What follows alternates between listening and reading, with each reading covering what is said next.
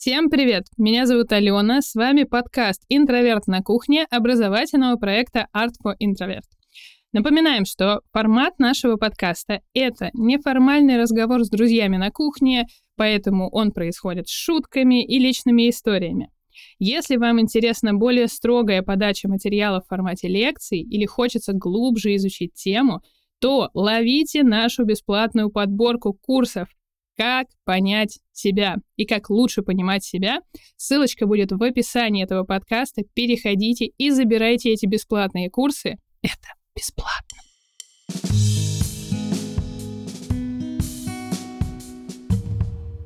И сегодня мы собрались для того, чтобы поговорить на очень важную и животрепещущую, как мне кажется, для всех абсолютно тему. Это как общаться с родителями, как вообще с ними выстраивать отношения, какие могут быть модели, советы, примеры, личные истории, и как нам, что самое главное, вот сейчас уже находясь во взрослом возрасте, принять решение, да, как выстраивать с ними общение. Сегодня. Или не выстраивать вообще. Или не выстраивать вообще, что, в принципе, тоже нормально, да. Тут как каждому удобно, с этим мы будем с вами сегодня разбираться, и в этом нам помогут Екатерина Смоленская, филолог и литературовед. Поприветствуем ее.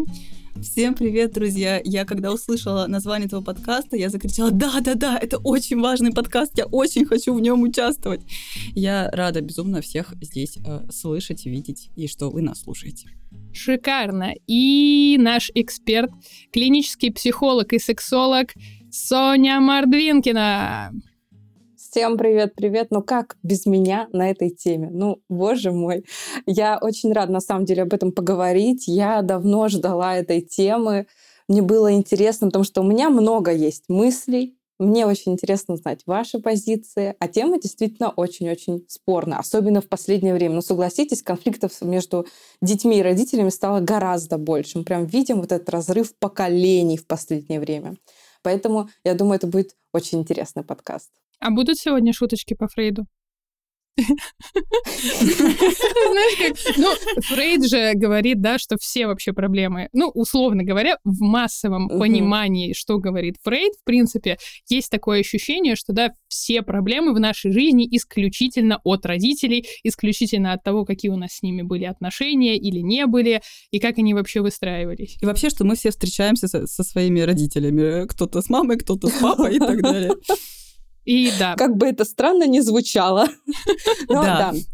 Абсолютно. У Фрейда же вот есть стадии психосексуального развития, где с самого рождения, если мама чем-то не угодила ребенку, все, травма, все, ребенок будет курить, пить, там еще что-то, будет фиксация на оральной зоне. Потом правильно на горшок не посадила, будет фиксация на анальной зоне. Ну, Фрейд вообще, да. Он свою концепцию признавался, что писал по своим отношениям с матерью. Поэтому что еще можно было ожидать? От великого Фрейда. Алена, у меня вопрос. Ой, и даже и Алена, и Соня обеим вам. Как вы считаете, банан — это просто банан или все таки Фрейд был прав? Сигара — это просто сигара. Вот здесь произошел misunderstanding, но я завершу тем, что я тоже представлюсь. Этот misunderstanding. Меня зовут Алена, я искусствовед. И тоже, когда родилась идея этого подкаста, я такая, боже, я должна туда пойти, потому что я очень хочу рассказать свою историю взаимоотношений с родителями, ну, как-то вот поделиться впечатлениями. Я всегда, когда, знаете, вот, например, а, кто-то из моих друзей знакомится с моими родителями, мы там едем на дачу вместе или что-то в этом роде, или просто люди слышат, как я общаюсь с мамой по телефону, все почему-то попадают сразу в состояние шока. То есть это, это очень непривычная манера, особенно, мне кажется, как-то так, не то чтобы для нашей страны, но вот для какого-то устоявшегося понимания, какая должна быть дистанция между родителями и детьми. Вот я вам об этом сегодня расскажу немножечко. Уже По поводу банана и сигары, да, есть, ну, естественно, ну как, ну как. Должно быть какой-то превью, должен, должен быть какой-то трейлер, да. А по поводу банана и сигары будем тоже сегодня ну, наверное, будем с этим разбираться. Давайте начнем с того, что как-то вкратце обрисуем ситуацию. Девочки, поделитесь, какие у вас отношения с родителями, как вам вообще с этим живется? и молчание. Ладно, начну я. Давай, Начну я. Я, несмотря на то, что я э, экспертом тут выступаю, да, все равно Uh, у меня есть родители, и логично, что с ними какие-то отношения. А еще представляете, психологи тоже люди, да? Вот это вот да, удивительное. Да, да отношения у меня всегда были неоднозначные. То есть с отцом у меня всегда хорошие отношения, с мамой. А, в какой-то момент мне казалось, то, что мы с ней не можем находиться более двух часов в одном помещении, потому что начинается ругань. Э, сейчас лучше, все-таки я на психотерапии уже как бы, да, давно. Поэтому сейчас, конечно же, и мама начала, вот я начала писать посты, да, она их читает, она мне недавно позвонила, сказала, я все-таки поняла, что, наверное, какие-то ошибки я совершила, да, в воспитании, что для меня было приятно, но при этом, э, и знаете, как вот вся, все обиды спали как будто бы. Вот просто надо было признание того, что да, я ошибалась в чем-то, я абсолютно сказала то, что это нормально, невозможно воспитать ребенка идеально, у каждого из нас будет повод обратиться к психотерапевту, и так говорю не я, так говорят все психологи, поэтому отношения скачкообразно. Сейчас улучшается, это главное. Поэтому, ну как-то так. Катя, у тебя как? У меня, э, мне кажется, я в какой-то момент сформулировала вообще суть своих отношений с родителями я безумно им благодарна за то а, образование, которое они мне дали, все свои силы они тратили на то, чтобы меня образовать, да, сделать из меня какую-то профессиональную личность, но при этом они, в свою очередь, как представители определенного поколения, совершенно не имели представления, как человека эмоционально воспитывать. И поэтому у меня такое тоже двоякая, двоякая позиция по этому поводу. То есть сейчас отношения с родителями стали, конечно, лучше. Во-первых, я стала взрослее и умнее, и у меня есть какие-то свои представления о том, а что такое моя позиция, где такие лежат эти пресловутые границы мои, как их защищать. Вот. Ну и, наверное, все-таки это тоже имеет какое-то свое влияние на родителей. То есть мама стала уважать мою территорию, это здорово. Вот, но э, этого угу. пришлось добиваться буквально баталиями эмоционально. Для меня это было очень э, дорогостояще, энергозатратно. То есть это непростой был путь. Это mm-hmm. я прекрасно понимаю тебя, потому что мне тоже, я до сих пор еще отстаиваю свои границы. Это же тяжело, все так. Э, это же мама, да? да я думаю, да, все прекрасно да. понимают, что отношение матери к ребенку это совсем другое, чем друга к другу. А мама, которая носила тебя в животе, вас там купала тебя, мыла, ну, для нее действительно для человека такого, как мама, кажется, что ну нет ничего личного, нету ничего каких-то границ. Там вообще, я с тобой делаю все что угодно, я тебя кормила грудью, но какие могут быть личные границы, секреты? Но они есть, и они должны быть. Самое главное, да, тоже не должно быть такого, что я вообще с мамой все, у меня все и рассказываю о том, э, как, что и так далее. Секреты должны быть у каждого человека, что-то личное, интимное, о чем не хочется делиться. Это важная часть себя.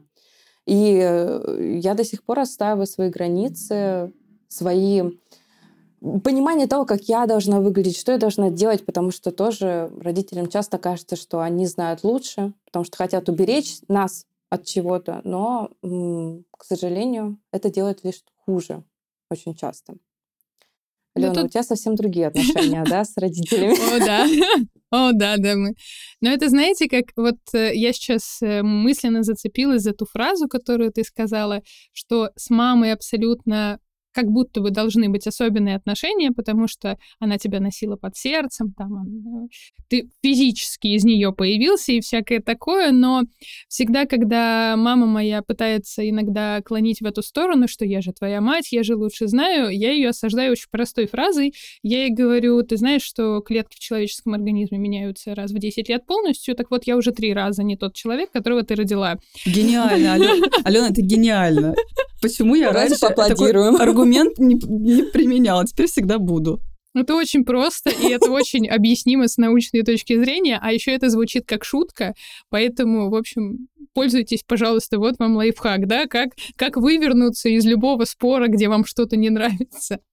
Но у меня угу. довольно забавно сложилось в итоге так, что Почему, почему я так проспойлерила немножко, трейлер дала, что все очень удивляются моим отношениям с родителями, и особенно с мамой.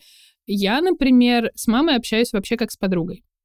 То есть у нас так получилось, что ввиду определенных жизненных обстоятельств мы с ней очень сильно сблизились в моем подростковом возрасте, хотя до этого, вот до этого как раз мы ругались, она была очень такой строгой, очень требовательной по отношению ко мне, что там приноси одни пятерки, э, учись в музыкальной школе, учись в художественной школе, везде там ходи на кружки, и вообще ты должна быть самый лучший, самый умный, самый успешный. А потом произошел такой ряд довольно серьезных и мощных э, ситуаций жизненных, и мы наоборот, мы остались с ней, в принципе, вот вдвоем, и еще э, маленькая моя сестра. И мы как бы заменили друг друга всех вообще. У нас там родственники очень много отвернулось от нас по неизвестным причинам. И мы поэтому вот с моих там 16 лет э, абсолютно общаемся обо всем как друзья, и при этом она, ну, как бы наделила меня, знаете, такой ролью самостоятельного взрослого с моего 16-летнего возраста это тоже отчасти и негативно тоже сыграло на некоторых моментах, но об этом мы сегодня не будем. Просто я могу откровенно над ней стебаться, я могу ей сказать, так, все, я вообще не собираюсь слушать вообще ничего из того, что ты хочешь мне сказать, вообще пока, я тебе позвоню через неделю. Или в какой-то, ну, чуть более, прям совсем неформальной форме ей это выразить да, и ровно так же она по отношению ко мне может себя вести, типа рассказать о каких-нибудь своих там, например, романах, которые были когда-то вот до ее замужества, очень подробно. Ну вот как мы обычно подружкам О. рассказываем. О. Да. Я знаю довольно много интересных подробностей. Вот. Э, да, какие-то вещи, возможно, я не хотела бы никогда знать. Как и все мы о наших родителях. Да, да, да. Но в целом мне, мне такой подход нравится больше, потому что, ну вот у нас, например, есть договоренность, что, в общем, мама мне не, не предъявляет претензий, если я ей не звоню. У нас есть договоренность, что если все нормально, то я ей не звоню. Вот. А если вот что-то случилось, или там плохо, или нехорошо, или надо что-то решить, вот тогда да. Тогда пришло время хвататься за сердце от твоего звонка. Типа того. То есть, а может быть, знаете, может быть, дело в том, что просто у меня с сестрой разница 15 лет, она меня младше на 15 лет, и поскольку сейчас у мамы есть вот моя сестра и ее муж, то у нее и фокус на этом больше, чем на мне. Ну, я же уже взрослая, все, что уже мне что-то говорить? Да, какой уже смысл? Надо было ну раньше. Предлагаю по чайку. Мы так пришли плавно к теме того, что у нас очень разные отношения с родителями, и вот у вас они в такой, получается, двойственной фазе находятся. У меня в целом тоже, но но так или иначе, как-то как более-менее линейно они выстроились. Соня, скажи нам, пожалуйста, как эксперт, а вообще вот как нормально выстраивать отношения с родителями. То есть существуют ли какие-то четко структурированные модели, которые мы можем так Ctrl-C, Ctrl-V взять, вставить в свою жизнь? Или что вообще на этот счет психология современная? Слушай, э, здесь есть такая, есть идеальная картина представления о мире. Да? У психологов, у всех, всегда, вот все книги почитайте, это идеальная структура жизни, как где там ты в 18 лет полностью идентичность свою сформировал, да, от родителей сепарировался и так далее. А, мы можем заглянуть в транзактный анализ и вспомнить про роли, которые есть в каждом из нас. Да? Это взрослый, родитель и ребенок. А с родителями мы априори находимся на позиции ребенок и родитель, да, логично, кто ребенок, кто родитель, все соответствует э, жизни. В идеале, когда ребенок вырастает, то он с родителями должен перейти на модель общения взрослый-взрослый. То есть э, не ребенок, родитель, а даже взрослый взрослый. Это такие рациональные люди, да, которые разговаривают эм, каких-то серьезных вещах, скажем так, потому что взрослый отвечает вообще за факт, за логику, за деловое общение в том числе. Но возможно ли это? Не всегда абсолютно. Классно, если получается, если родители воспринимают своего ребенка не как младенца, которого нету ни мнения, ни экспертности, ничего, когда они понимают, что это взрослый человек, выросший, он уже много что знает, у него есть свое мнение, он может быть прав и принимает его. А, ну и так же, как к родителю, да, отношение такое, что это не просто Бог, потому что мы родители часто идеализируем, что это лучшие люди, они никогда не ошибаются, вообще там мама папу полюбила, они вот всю жизнь так вот плывут на лодке любви.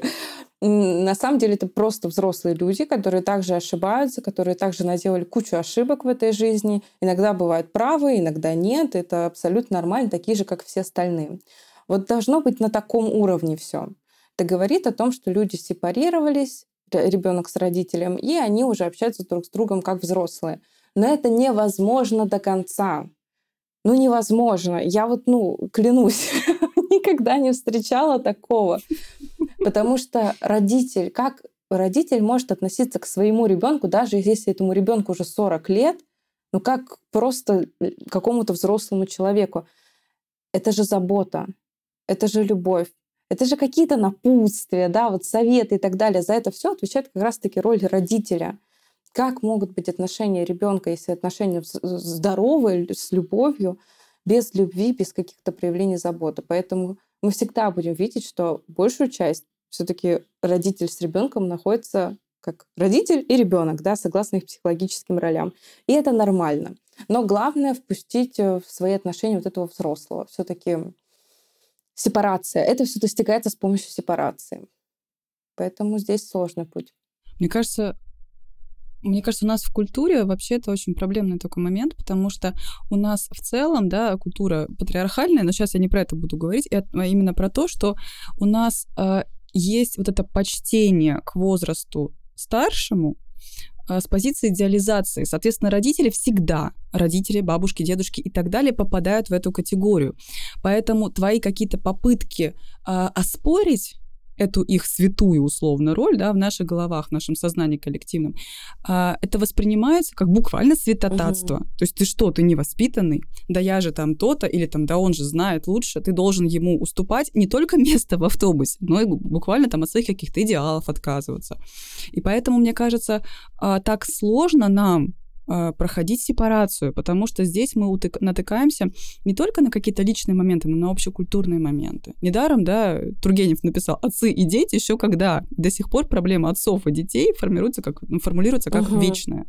То есть это не только про литературу, да, и мы все равно остаемся здесь. Абсолютно верно. Действительно, проблема очень большая, и, конечно же, этот аспект тоже есть. И более того, а, я вот с психологической точки зрения вижу, что особенно матери, у них включается этот синдром Бога, что я создала новую жизнь. Это великолепно. Женщины великолепны. Я не знаю, у меня нет детей, я себе просто для меня взрыв мозга, что можно родить нового человека. Ну, то есть это великолепно. Но эм, перестают воспринимать себя как что-то, как отдельный человек с отдельной личностью, с отдельным мнением. Вот э, роль полностью Извините, пожалуйста, мы покакали, мы поспали. Да. Ой, как это бесит, как это бесит вот эти вот мы про младенца и человека. А сколько вам годиков?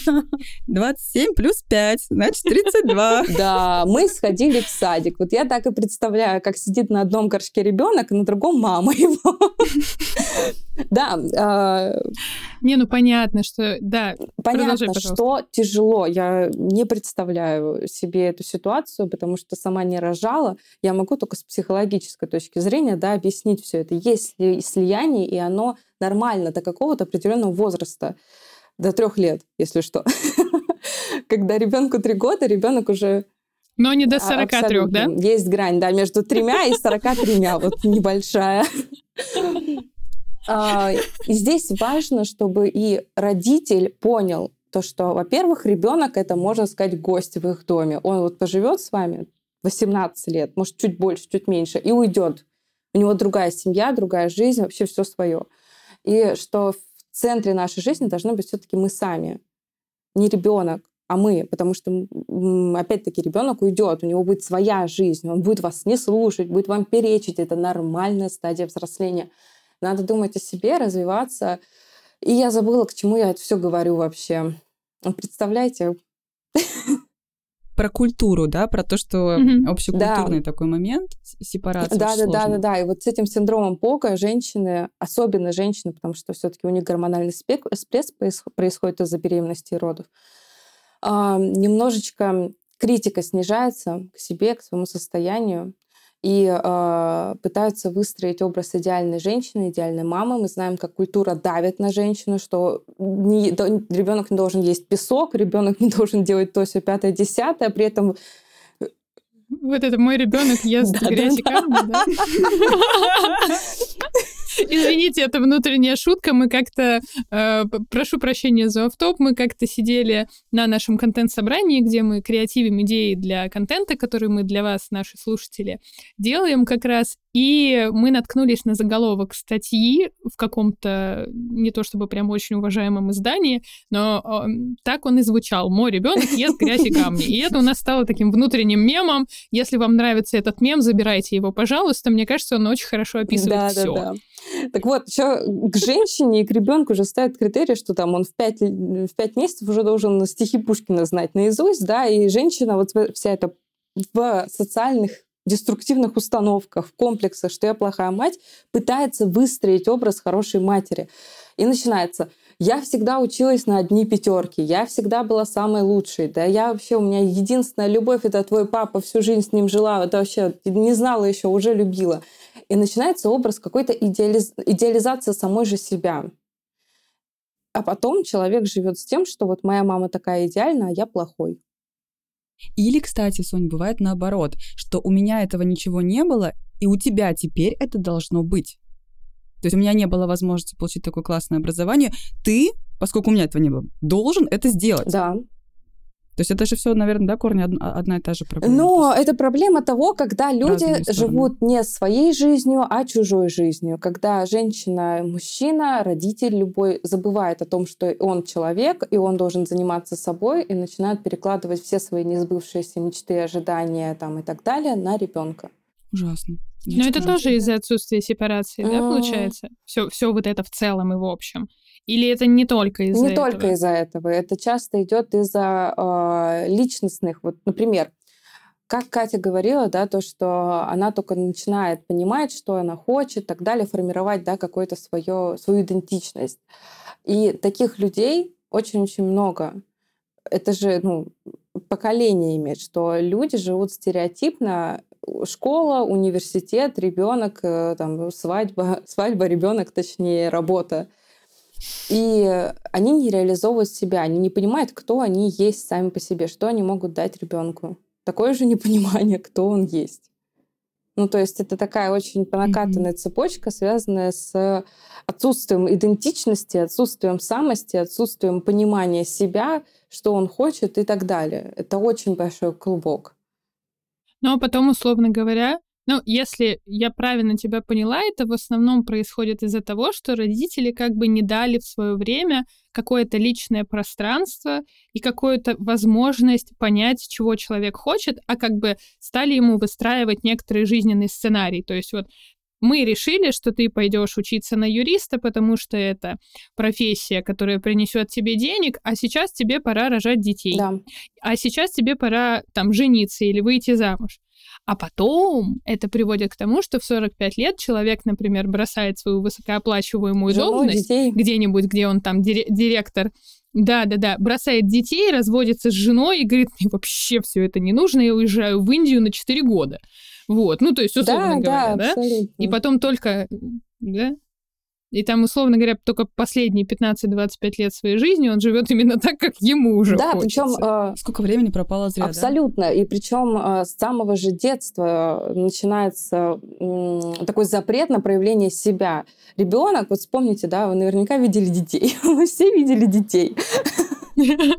Да. Бывало, бывало. В самолете, например, их хочется не эм, видеть и не слушать. Это точно. Но все-таки ребенок в какой-то момент начинает очень активно ползать, познавать мир. И родитель — это самый важный э, момент в жизни ребенка, когда он может проявить инициативу когда он может чем-то интересоваться. А родители часто убивают эту инициативу у ребенка тем, что нет, сиди в своей вот этой клеточке, которую мы тебе поставили, пятью игрушками, и вот весь день там находить, потому что весь мир очень опасен, или еще что-то не мешая вообще маме, да, там она сериальчики смотрит, условно. Там все совпадения с личностями случайны. А, и вот ребенок, у него убивается уже инициативность, а ему только 2-3 года а он уже все, а ему уже ничего нельзя. И по накатанной это идет потихонечку. Ты пойдешь в такую-то школу, ты будешь учить вот математику с английским языком, потому что это полезнее, чем твое там естествознание с обществознанием. Ты, там, зачем тебе эти стихи Пушкина? Вот иди там логарифмы. Я не знаю, что в математике изучают. А, Что-то ну, примерно да, такое, да. да. И так постепенно мы видим, как человек 18 лет выходит из школы, уезжает от родителей в другой город, и он срывается. И он срывается на тусовки, на какие-то, я не знаю, а, пьяные вечеринки постоянные, прогуливают университет, и даже самые отличницы начинают удивлять всех вокруг. Просто потому что поводок ослабили. Вы знаете, что плохой пример, я сама не люблю, когда людей с животными сравнивают, но я сравню. Вот если собаку держать на сильной привязи, а потом ее отпустить, она вряд ли к вам побежит. Она, скорее всего, убежит от вас. С детьми примерно так. У меня, кстати, был такой период в жизни. Это в подростковый период у тебя было? Расскажи. Да, да, у меня было так, у меня так жизнь сложилась, что в 15 лет, э, на исходе 15 лет, э, там в сентябре, я уехала из дома, потому что я училась в школе-интернате. Я поступила в супер престижную школу, я этому была безумно рада, но я из Ленобласти переехала в Питер одна, родители остались там. Я при этом, как бы, как говорила потом моя одна учительница, вот как комнатный цветочек. Вот, я просто в этом горшке своем вращалась, там солнце утром встало, я повернулась к солнышку, вместе с ним день прошла, заснула. Вот. И я была совершенно как бы не автономная личность. Причем во многих своих проявлениях, в том числе вот в женственности какой-то, я особенно даже не влюблялась там до 15 лет, потому что, ну, как-то, не знаю, ну, не получалось. Вот. Я приехала в Питер, первый же день я пошла гулять и влюбилась в трех мальчиков. Это было мой просто... Бинго! Просто, да, мой начало бунта. Я начала... До этого я была отличница прогуливать пары, у нас в школе были пары. Я чувствовала, что... И я прямо чувствовала, что это какой-то осознанный шаг, что я, блин, крутая, я прогуливаю уроки, да ладно, серьезно. Я стала учиться на тройке. И я тоже понимала, что ура, я наконец-то могу учиться на тройке. Ну, потом в университете, конечно, все выправилось обратно. Я опять стала э, получать пятерки, если появлялась четверка. Меня спрашивали, а почему 4, почему не 5? Вот, но вот эти 10-11 класс, я прямо оторвалась. Это был очень тяжелый период. Я скучала по родителям безумно. А, мама э, тоже сходила с ума, что меня нет рядом. Она очень волновалась над каждым моим шагом, пыталась контролировать.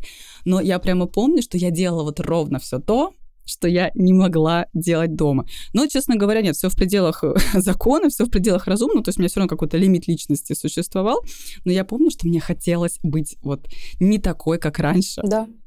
А, даже до этого, собственно, мама пыталась меня научить, с какими мальчиками нужно встречаться. У нее был один на примете, прям такой друг семьи. Он сын был... маминой подруги, Сын маминой подруги. Практически, да, он был в меня безумно влюблен, и вот это был лучший претендент мне на личную жизнь. Ну, как-то... Ой, слушайте, так это, не отвлечемся немного про вот этих всех сыновей маминой подруги. Хочется рассказать историю про то, что моя мама тоже, она контролировала даже с кем я встречаюсь. И вот у меня появился мальчик, я такая, вот это такой-то, такой-то мальчик. Она тогда еще был модно ВКонтакте. Она пошла к какой-то гадалке, отнесла ей фотку просто-просто странички этого мальчика и говорит, ну что, типа, пойдут у них отношения, не пойдут? Потом пришла, сказала, нет, Соня, вы расстанетесь, он тебе не подходит. А тебе не кажется, что это напоминает сюжет какой-то передачи на ТВ-3, типа «Слепа» или еще что-то? Гадалка. Скрин страницы ВКонтакте приносишь? Мы, конечно, потом расстались, но не из-за гадалки. Ну, то есть... Не из-за гадалки, нет? А ты уверена? А вот, слушай, а кто вы были по знаку зодиака? А может быть, все-таки не совпадение какое-то астрального? Дизайн человека плана? у вас не сошелся. Вот что. Надо быть в тренде. Ну что, бахнем чайку? Хочу немножко, да, тоже подхватить вот эту тему подросткового возраста. Мне кажется, что это же именно то время, когда мы острее всего находимся в поиске самоидентичности, острее всего и ярче всего у нас вот там все играет, все гормоны не на месте, и вообще голова не на месте. И острее всего пытаемся понять, кто мы и что мы есть вообще. У меня тоже переш... э, произошел такой вот так скажем, слом определенный, вот в то же время, в которое ты говоришь, Кать, 10-11 класс, потому что я до 9 класса, я была прям отличницей, вот, я вообще абсолютно прекрасно училась, там тоже олимпиады, музыкальная художественная школа, у меня вообще не было свободного времени. Я тоже, закончив музыкалку, угу. пошла в художку, правда, по собственному желанию. А, ну видишь, а у меня было параллельно. То есть получается, что я до 14 лет я вообще не гуляла на улице с одноклассниками, еще кем-то, потому что у меня была школа, потом музыкалка, художка, школа, музыкалка, художка, и вот, соответственно, а вечером пришел домой, сделал уроки, и все, и умер в принципе. И теперь ты работаешь в правом полушарии интроверта, и я тоже. Да, так и есть. А когда... И у меня так совпало, что все это одновременно закончилось в девятом классе. И закончился девятый класс, это как бы, ну, определенный сегмент жизни такой, да, мы там экзамены сдавали. И я прихожу в десятый класс, и я понимаю, что у меня откуда-то взялось просто неимоверное количество свободного времени. Просто как это мне не надо никуда после школы, я привыкла, у меня жизнь вся строилась, она была расписана по минутам буквально, куда я где бегу. Вот, и у меня вот из-за этого в том числе тоже случился такой немножко коллапс, но еще, собственно, вот я рассказывала, что у нас сложились э, с мамой такие жизненные обстоятельства, что мы остались с ней вдвоем и маленькая сестра, и я, в общем, начала тусоваться с музыкантами, я стала петь в рок-группе, потом в одной, другой, третьей там мы стали тусоваться на репточках э, с парнями, сочинять музыку, там какие-то все время тусовки, движения, там туда поехали тусоваться, сюда поехали тусоваться. И получилось так, что какое-то время я сидела с маленькой сестрой, потому что маме нужно было работать. Вот, ну там сутки трое получалось. Но за это мне мама разрешала, ну вот полностью доверяя мне уже в 16 лет, отпускала меня там, например, на ночевки с моими друзьями вот каким-то друзьям. Или куда-то музыку писать на ночь, например, на репточку, что-то такое. Вот. И за счет этого как бы какой-то баланс устанавливался. Но, в принципе, в школе я стала уделять все меньше и меньше внимания, а, а мама не переживала. Она говорит, ну, ну хорошо, ну четверки, тройки у нее, ну и что? А она как бы пережила тоже свое состояние доминирования надо мной и эм, часто мне говорил, ну какая разница, ну ты, ну ты хоть закончи, да, закончи, поступи. Куда? Неважно, куда хочешь, вот на любой бюджет, потому что точно так нужно. И оценки это не самое главное. Ну, это прекрасно. Это, это на так. самом деле очень прекрасный пример, потому что очень классно, когда, во-первых, есть доверие, я предполагаю, что доверие еще основывалось у вас на том, что вы делились всем, что важно. Ну, то есть, если что-то случилось, я предполагаю, что ты приходила к маме, потому что доверие основывается в основном на этом. Я права? Ну вот. Ну, в целом, И да.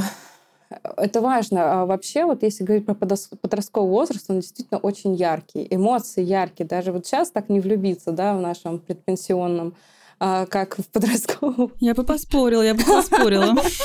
У кого как. Хорошо, хорошо. Я не знаю, извините, автоп мне вчера рассказывала, в общем, знакомая, а знакомая уже так хорошо под 50, что она встретила свою первую любовь снова, и все, и у них там такое, так что... Ну ладно. У меня всегда, если не как в первый, то как в последний. Так что, так что видите, как вот влюбиться, как в первый раз, можно всегда. Я согласна. Я больше про то, что гормоны в нас уже так не бушуют, как в подростковом а, возрасте. Ну да. Может быть. Слава тебе. А, да, но на самом деле подростковый возраст очень важен. Вот он очень деликатный, и он так важен для того, чтобы как раз сформировать э, идентичность ребенка. Человека уже, это не ребенок даже. А, это возраст, когда происходит самый важный этап сепарации. Родители должны отпустить ребенка, должны дать ему проявлять себя так, как он хочет. Понятное дело, что самая основная задача родителя — это отграждать ребенка от э, каких-то страшных последствий, да, оберегать его.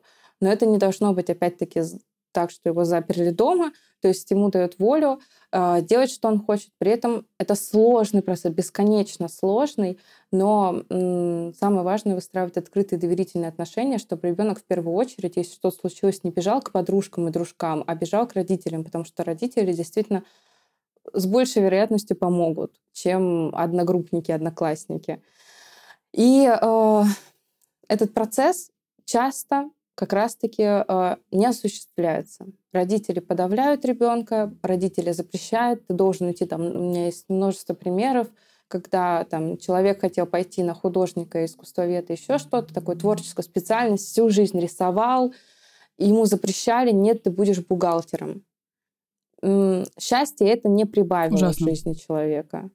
А, при этом родители не отпускают, ты будешь жить со мной. Тоже пример есть прекрасный, а, когда говорили, ты съедешь от нас только, когда выйдешь замуж.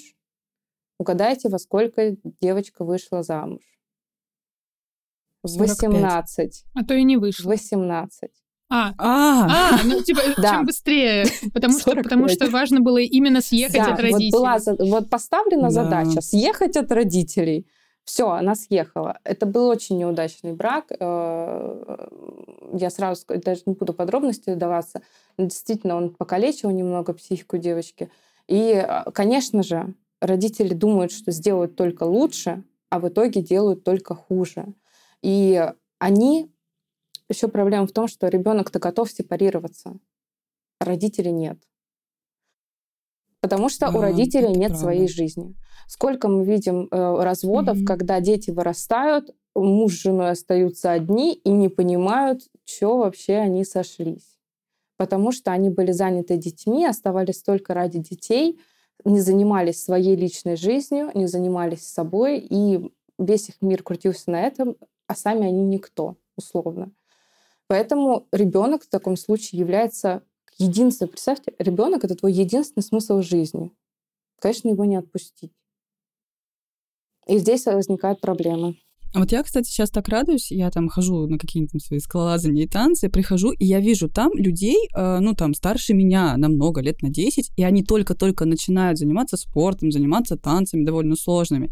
И я так радуюсь, думаю, блин, вы такие классные, это значит, и они так горят этим, и у них там уже есть какие-то дети, у кого-то поменьше, у кого-то постарше, но я понимаю, что вот это люди, у которых есть своя жизнь и они все равно автономные личности или стремятся к этому. Они ходят без детей, кстати. Ну, некоторые приводят иногда, но они сами начинают. Думаю, как здорово, все-таки уже что-то поменялось в мире. Я это вижу, потому что, например, среди поколения моих родителей практически как-то не принято иметь свои дополнительные увлечения. А мне кажется, это тоже очень показательно. Да, это очень важно. Важно. Вот я тоже сейчас наблюдаю, что особенно молодые родители, они понимают вот это, что, ну, как бы ребенок, он все-таки есть сейчас, да, потом он будет в, свой, в другом доме, вообще в другой стране может жить. И занимаются собой, и это здорово. Но а, почитать комментарии у таких людей, там же множество осуждения от счастливых мам двух ангелочков, да. которые говорят о том, что да, да, да, как да. ты не у горшка сидишь целыми сутками. А вот, кстати, такой вопрос к тебе, Сонь. Вот эти все аккаунты, где э, идентичность человека обозначается как счастливая жена и мама, мать четверых ангелочков, это как бы о чем-то говорит?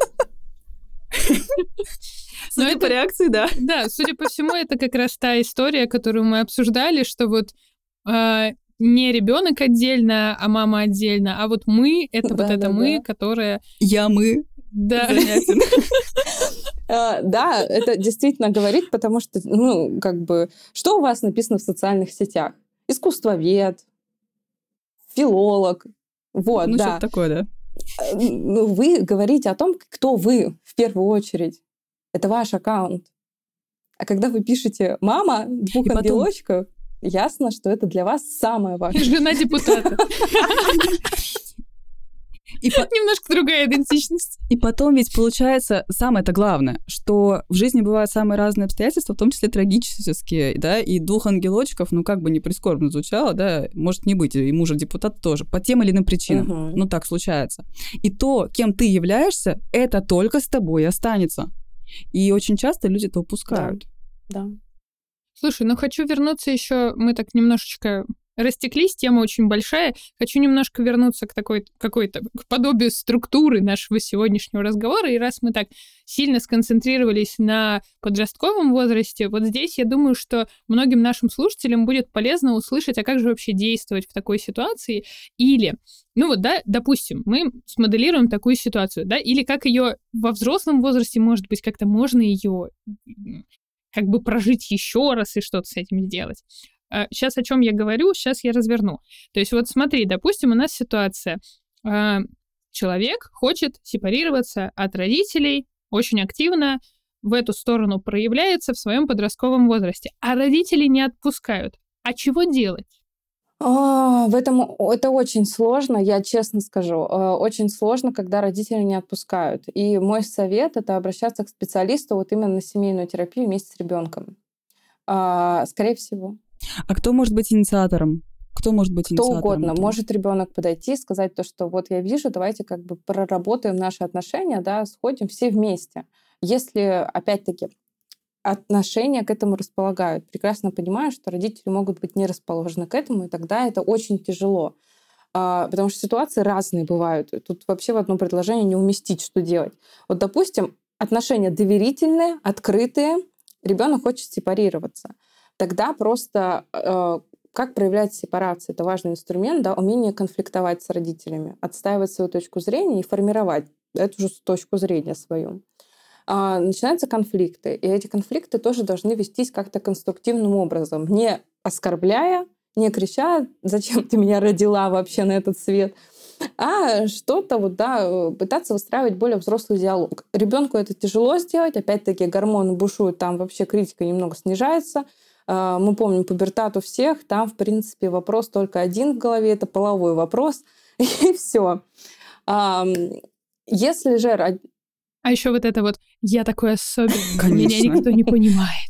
Само собой. Ну нет, это, это мы не прикалываемся над таким состоянием, просто мы все там были, мы все прекрасно... Это не без Да, этого. да, И да. действительно же чувствуешь себя другим. Вот тебя действительно не понимают. И это очень сильно ощущается подростком. А, ощущается еще потому, что родители перечат родители запрещают проявлять себя. И кажется, что вот тебе хочется быть каким-то, а тебе это запрещают, то, конечно же, эти ощущения складываются у подростка, что его не понимают, не принимают и так далее. Если родители не хотят сепарироваться, вот прям представим такую гиперопекающую модель поведения, где э, все делается за ребенка, ребенка опекают, там ты будешь таким-то, ты сделаешь так-то, встречаться будешь вот так вот, да, э, с такой-то девушкой. Здесь, к сожалению, поможет только переезд от родителей. И тяжело это сделать до 18 лет, но найти точки соприкосновения как-то ведь надо, да, вот эти два года, да, условно три. Здесь будет тяжело, это будет много конфликтов, но как вариант либо сокращать конфликтные точки, то есть да, на чем-то не общаться, что-то как бы пресекать, например, если не сходитесь во мнении. Во-вторых, это просто сидеть и разговаривать с родителями. Вот просто словами через рот. Любимая фраза наших всех подкастов со мной, мне кажется, словами через рот говорить о том, что у меня есть потребности. Когда родители не хотят идти навстречу, то ребенку просто единственное, что следует, это разъехаться. И это первый шаг. Вот первый шаг, самый простой в сепарации, это разъехаться. Второй чуть более сложный. Это финансово не зависит от родителей. Третий очень сложный. Это уже психологическая сепарация. Но они чуть попозже, наверное. Ну да. Слушай, такой объемный вопрос, конечно, так много хочется всего обсудить и сказать. Но вот сейчас немножко скажу пару слов о том, как у меня происходила вот эта сепарация. Это не значит, что у меня сразу все тоже было гладко, и, и что мы с родителями друзья и прикалываемся друг над другом. Там, да, это сразу произошло. У меня вот с мамой как-то проблем в этом отношении особо не было. Ну, я уже обозначила некоторые причины, а вот с бабушкой прям были. То есть у меня бабушка, она очень властный, очень авторитарный человек, и она всю жизнь, собственно, маму мою эм, как бы не отпускала от себя. И при этом у нее очень высокий уровень э, как бы собственной значимости. То есть она в первую очередь именно делала... Как-то очень странно, короче, какая-то ситуация. Она маму мою от себя не отпускала никогда и все время э, считала, что она должна поступать так, как она, ну, так, как бабушка считает нужным. То есть у них там тоже незавершенная история. Вот, но при этом приоритизировала все нужды свои. В общем, какая-то такая сложная комбинация. И в какой-то момент она стала очень на меня давить, что типа там где-то вот в мои лет 15-16 как раз ты все не так делаешь, ты не должна краситься, ты не должна делать вот это. Ну, краситься в смысле волосы, да? Ты там потом позже ты не должна набивать татуировки и так далее, и так далее по списку. И я как-то очень сразу четко, интуитивно поняла, что надо делать. Я стала просто с ней ораться. Я понимаю, что это не конструктивное решение проблемы, но это я Помогло? понимаю сейчас. Союз меча и орала. Слушай, на удивление, да. То есть вот как получилось? А, она мне звонила и начинала выговаривать какие-то вещи, которые не устраивают в том, что я делаю.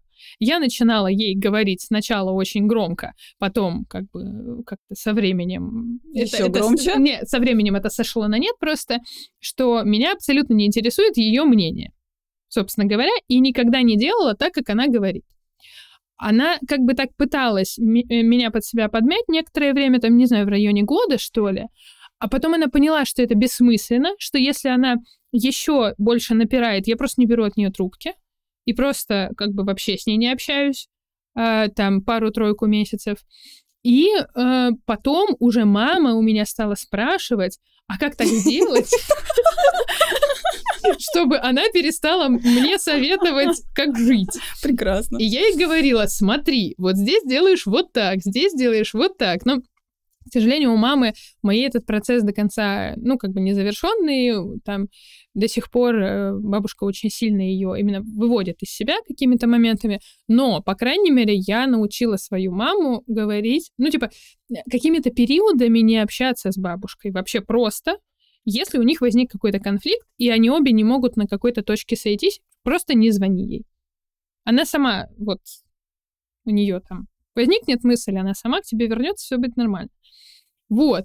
Ну, по сути, Как ты думаешь, Соня, нормальный подход или не особенно? Слушай, по сути, э, э, я понимаю прекрасно, звучало это как просто, что ты орала на свою бабушку, и кто-то наверняка будут комментарии, как можно, старость надо уважать, но э, давайте перестанем быть вот этими моральными людьми э, настолько, да, уби- э, зажатыми в какие-то рамки, и поймем, что, скорее всего, Алена отстаивала свои личные границы.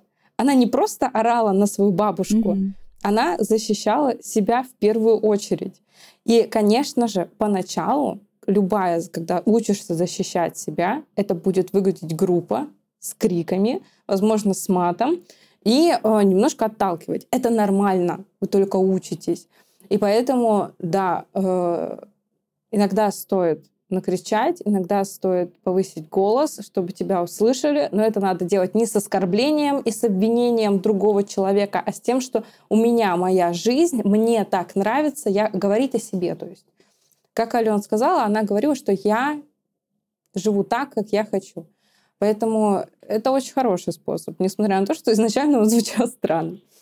Но да, Вот, кстати, э, я где-то слышала такую мысль, что когда человек реально только учится отстаивать свои границы, формы проявлений могут быть совершенно, ну, то есть могут казаться вообще какими-то гротескными, неестественными, потому что это буквально может выглядеть как истеричность какая-то, но у меня это при- примерно так же и происходило. Я совершенно не знала, как это нужно делать.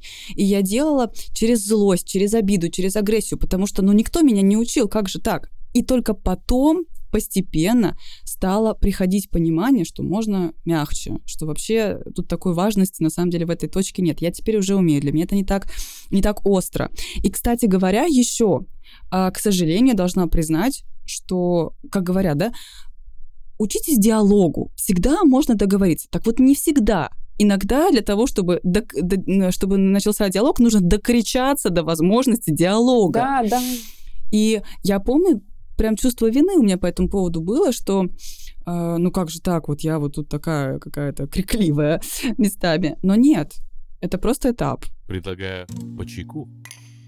Слушай, а а, вот такую тему еще хочу э, развить. Естественно, мы сейчас очень, очень много всего сказали, и очень много еще всего хочется сказать, но я думаю, что пора нам э, перемещаться в сторону уже взрослого возраста, да, окей, если какие-то... по- Мы пришли с вами к выводу, что если какие-то подростковые сепаративные моменты не разрешились, да, не произошли в том возрасте, в котором должны были произойти, то мы это переносим во свою взрослую жизнь, и это существенно сказывается на качестве вообще всей этой жизни.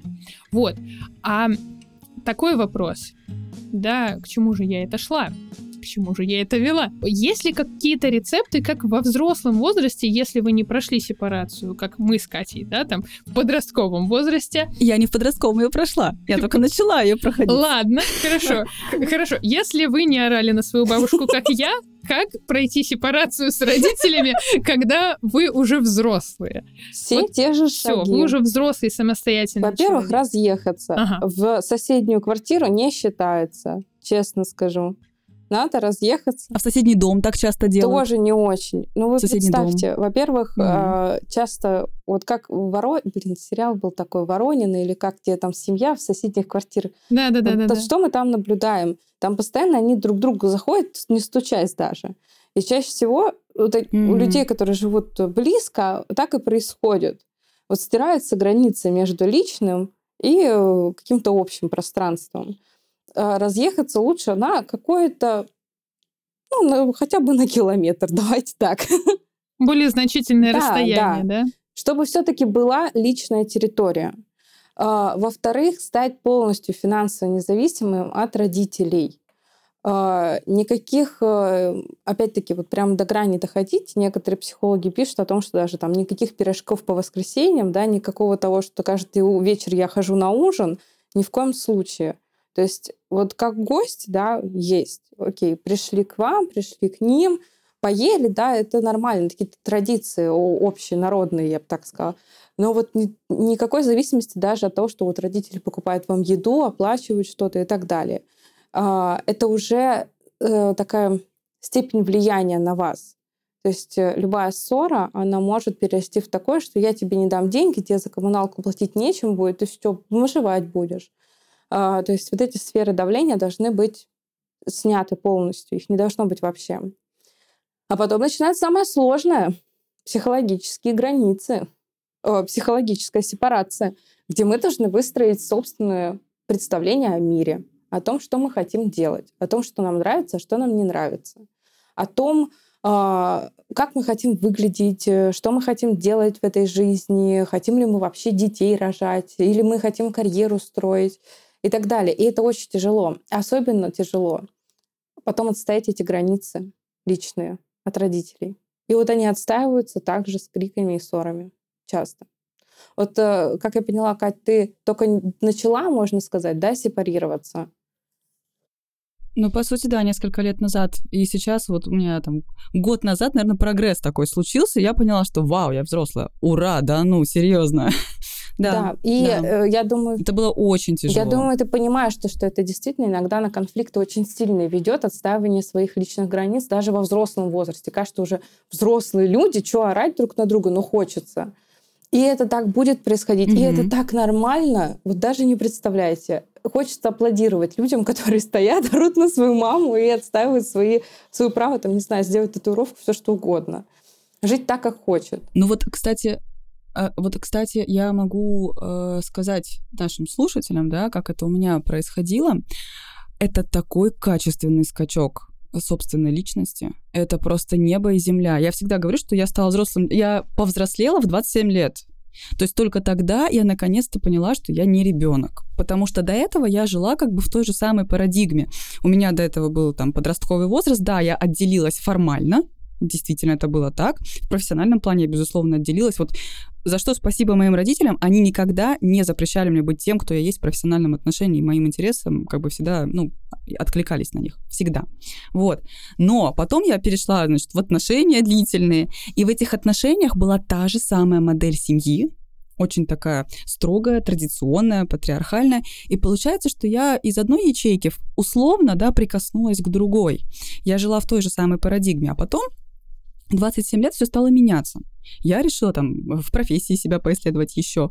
И далее эмоционально тоже. И когда, наконец, этот процесс уже дошел до какой-то критической точки, я перешла на следующую ступень, это такая свобода. Ты сам реально себя понимаешь, чего ты хочешь, когда тебе это нужно, где ты должен действительно прилагать усилия, а где это просто биться головой об стену, просто для того, чтобы биться. То есть это э, про понимание себя, про возможность реализации, про возможность выбирать себе партнеров, которые тебе нравятся. Это, это ну, вообще это целый мир, он огромный, целая вселенная. Поэтому, если, друзья, вы сейчас проходите этап сепарации, если вы только к нему присматриваетесь, вам страшно, вы даже не представляете, э, да, это будет сложно, но перед вами такие ворота откроются. Однако это не окончательно. Точку поставить, наверное, на этом пути невозможно. Но стоит пытаться. Это стоит того, чтобы тратить на это силы. Абсолютно согласна с Катей. Слушай, Соня, а я... Это вообще очень проникновенная такая речь была сейчас. Спасибо большое, Кать. Вот. И я хочу вывести немножко в другую сторону еще наш разговор, чтобы мы еще несколько тем успели поднять. Соня, я правильно понимаю, что если мы не сепарируемся от родителей, вот вообще в принципе, да, то мы так или иначе наследуем, ну и не понимаем, что мы хотим и что нам конкретно нравится, то мы так или иначе наследуем их жизненные сценарии, да, там, их понимание вещей, их, соответственно, устои и так далее.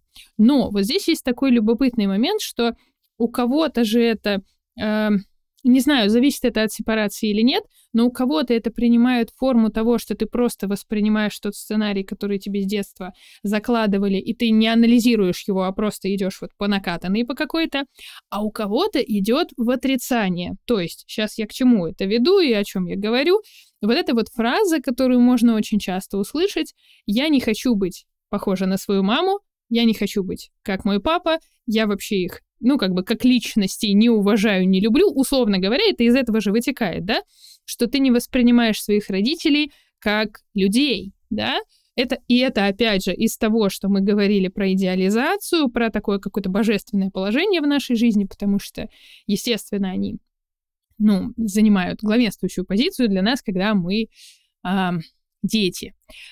А с другой стороны, вот это вот отрицание, оно оно какую природу вообще это, имеет? Это тоже слияние, это тоже отсутствие сепарации. Э, абсолютно. То есть, когда у нас опорная модель родительская в негативном плане, либо в положительном плане, это про слияние и отсутствие сепарации. Даже я прекрасно понимаю, что отношения такие могут быть, если семья дисгармонична, дисфункциональна, если было насилие психологическое, физическое и так далее. И это не редкость, когда мы слышим фразу «я не хочу быть похожа на свою маму», а потом видим, что человек делает все то же самое, потому что он все равно в примере имеет именно этот образ. И сепарация тут важна. Мы, э, вот самый банальный пример, это про, например, у женщины был папа алкоголик, да, мама с ним всю жизнь мучилась, и она себя находит такого же алкоголика. Она не хотела этого. Да, она этого не хотела, она говорила, я не буду как своя мама, но она стала такой же. Просто потому, что она, ну, помимо фразы «я не хочу быть как она», ну, не сепарировалась больше никак. И мы видим эту опору на образ. Поэтому если... Вообще, как понять, что человек сепарировался? Спросите у него, как он относится к своим родителям. Если он будет их обожествлять, либо негативить на них, то есть я ненавижу их, или вообще самые лучшие люди вообще на, на этом белом свете, значит, он в слиянии. Если он своих родителей оценивает как, ну, вот мужчина, женщина, да, условно, да, это мои родители, у них есть свои плюсы, свои недостатки, в принципе, у с ним нормально налажен общий язык, либо не налажен. Ну, то есть как-то адекватно, мы видим какую-то рациональную точку зрения более-менее, а не эмоциональную. Тогда сепарация произошла. Вот по одному вопросу можно понять. Круто. Круто. Но я так понимаю, что для того, чтобы, в принципе, преодолеть вообще полностью всю эту сепарацию, безусловно, нужно в первую очередь разобраться не со своими родителями, а с самим собой. И вы знаете, что всем нам и вам, наши прекрасные слушатели, в этом поможет. Конечно, наши бесплатные курсы для тех, кто лучше хочет понимать себя. Потому что мы составили для вас готовую программу. Это курс главной о клинической психологии, где вы изучите особенности человеческой психики и типы характера. Второй курс, что входит в эту подборку, это когнитивная психология, где с помощью которого вы найдете те негативные установки, которые мешают вам жить. И такой вишенкой на торте будет третий курс «Трансактный анализ». Мы его сегодня уже упоминали, в смысле угу. анализ, а не курс. Это курс, который поможет вам проанализировать те самые привычные сценарии поведения, которые вы повторяете иногда за своими родителями, да, не осознавая их даже.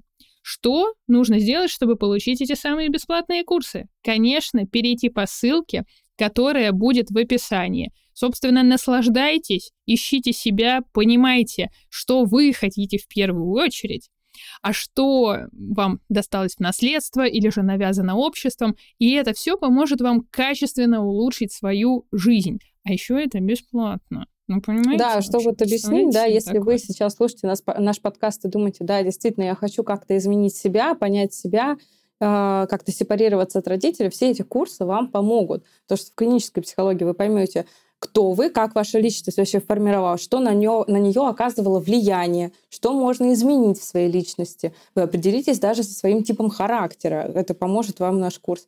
Когнитивная психология поможет вам выявить все деструктивные установки, которые мешают вам сепарироваться, реализовывать себя по типу «я неудачник», «я ничего не могу» или как это «нежели богатый, нечего начинать». Тоже довольно типичная деструктивная установка. Также этот курс расскажет, как избавиться от этой установки. Но транзактный анализ покажет вам, расскажет, что такое роли родитель, ребенок, взрослый, как вообще происходит взаимодействие в этих ролях, как оно должно выстраиваться, про родительские сценарии, как от них избавиться. То есть действительно очень полезно, особенно для нашей темы сегодняшней, курсы мы подобрали для вас. Ну что, бахнем чайку? А вот Девочки, у меня к вам, кстати, такой вопрос. Вот часто же говорят, да, что психологические проблемы это не решается за один день. И за два тоже обычно не решается. Сериал «Триггер», конечно, показывает другие способы решения проблем, но мне кажется, ему доверять не очень стоит, если вы смотрели. А сколько времени может занять такая психологическая сепарация? Страшно, да? Если вы... Это зависит от возраста еще. А, я вам скажу так, то, что чем мы моложе, тем быстрее наш мозг думает, функционирует, образует новые нейронные связи, разрушает старые. В принципе, у нас нервная система более быстро реагирует на все. А, в подростковом возрасте это может занять довольно короткий промежуток времени, там за год, да, условно. Ого! Чем старше, тем тяжелее, тем мы более ригидные, такие вот все уже не хочется что-то новое, уже есть устоявшаяся картина мира, которая вызывает у нас, даже если она, по сути, насильственная, да, с насилием психологии, она у нас вызывает безопасность. Мы уже к ней приспособились. Мы уже знаем, кто нам подзатыльник даст, да, кто нам э, нас оскорбит, и мы такие, ну, это наша безопасность. Это наши и... подзатыльники. Да. Родные, Родные такие. Да. И поэтому это как плохонький да свой, да? Да, да, да, да, да, плохонький да свой. И тут сложно, потому что надо ломать вообще весь свой устоявшийся мир. Ломать представление о себе, которое, скорее всего, было навязанное кем-то. Выстраивать новое, по-новому анализировать всю информацию, которая у вас вообще есть в этом мире. Это очень сложный и очень болезненный процесс и требует годы. Я не скажу, что это бесконечно, да, но с психотерапией, например, года за три можно это достичь, если прям вот трудиться каждую неделю. Из этого хочу вывести прям лозунг такой. Сепарируйтесь как можно скорее. Сепарируйтесь сейчас. Да. Пока не поздно. И, наверное, такой один, ну вот финальный вопрос, который хочу задать Соне, потому что нам нужно постепенно заворачивать наш разговор. А, мы обязательно подведем итоги, но последний Слушай, вопрос, подожди. который... А, чего? Перед последним вопросом хочу сказать вот что очень важно. Сейчас мысль пришла. Давай. А, как бы тяжело не было признаться, многие люди, которые не сепарировались, живут с такой ужасной надеждой о том, что вот родителей не станет, и я начну жить. Я перееду в Америку, я перееду куда-нибудь, потому что я сейчас не могу, у меня есть родители, я привязан к этому городу, стране и так далее. И самим тяжело осознавать, признаться в себе тяжело, но это есть, что я живу сейчас так, как они хотят, но я жду их смерти, чтобы начать жить по-настоящему. И вот... Аж мурашки побежали. Кошмар да. какой. Поэтому лучше начинать жить, вот когда родители еще живы, и не бояться этого, сепарироваться действительно как можно раньше, чтобы эти мысли ужасающие не вызывали в том числе тревогу и не мешали вам счастливо жить. Да, после этого сложно, конечно, еще какой-то вопрос задать, но я задам. А, наверное, у очень многих нас, наших слушателей сразу же из нашей дискуссии вытекает очень логичный вопрос. А нормально ли не общаться с родителями вообще? То есть вот вот мы пытались, выстраивали там, пытались от них сепарироваться, пытались э, показать свою позицию взрослого, пытались выйти с ними на диалог, договориться там, чтобы они уважали и вашу точку зрения, и чтобы отпустили переехать или просто взяли все, бросили и переехали. А вот ну никак не идут люди на нормальное деструктивное выяснение отношений. Нормально ли? Да. Наоборот, извините, пожалуйста, да. Деструктивно не надо. Сначала Алена рассказывает, как на бабушку орет, потом про деструктивное общение. Ну не идут они на деструктивное выяснить. Ну никак. Только конструктивно хотят. Послушали наши курсы, и теперь все конструктивно. Какой ужас. Да, ну вот не идут люди на контакт никак. Нормально ли просто прекратить с ними тогда общение? Абсолютно. И э, порой это может спасти человеку жизнь, я бы так сказала. Вот э, особенно в случае, если было очень э, система... ну, такое жестокое да, обращение с ребенком, было систематическое насилие к нему применялось любого характера. А мы помним, что где есть физическое насилие, что как показывают опросы, очень распространено в виде наказания. Там есть и психологическое насилие 100%. А, это нормально. Все говорят о том, что надо простить и отпустить. Простить это тяжело, можно отпустить эту ситуацию, да, и чтобы она не гложила. Но иногда, если очень хочется, если вот никак больше не хочется с, вообще с этими людьми контактировать, лучше просто прекратить общение. Это абсолютно будет нормальный выход, который, опять-таки, улучшит качество вашей жизни. Но мы Красота. не призываем всех бросать своих родителей э, и отказываться случае. от их общения. Это исключительно делает э, выбор каждый человек самостоятельно. Для кого-то это действительно может быть спасающим шагом. Ну что ж, давайте подводить итоги. Катя, что для тебя важно было сегодня в этом подкасте? Может быть, у тебя посетили какие-то инсайты или там, я не знаю, хочешь как-то вот подытожить тезис на то, что мы говорили сегодня? Слушайте, а мне так хорошо стало. Я сейчас даже сижу, думаю, вот маму надо в ресторан позвать, давно никуда не ходили.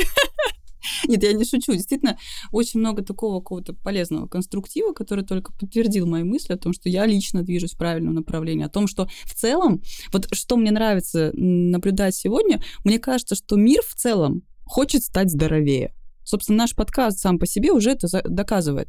И мне здорово, что сегодня поднимаются такие темы, что люди, которые будут слушать этот подкаст, они явно заинтересованы. Их эта тема триггерит, у них здесь что-то есть непроясненное, соответственно, они хотят над этим работать. Это, по-моему, так здорово.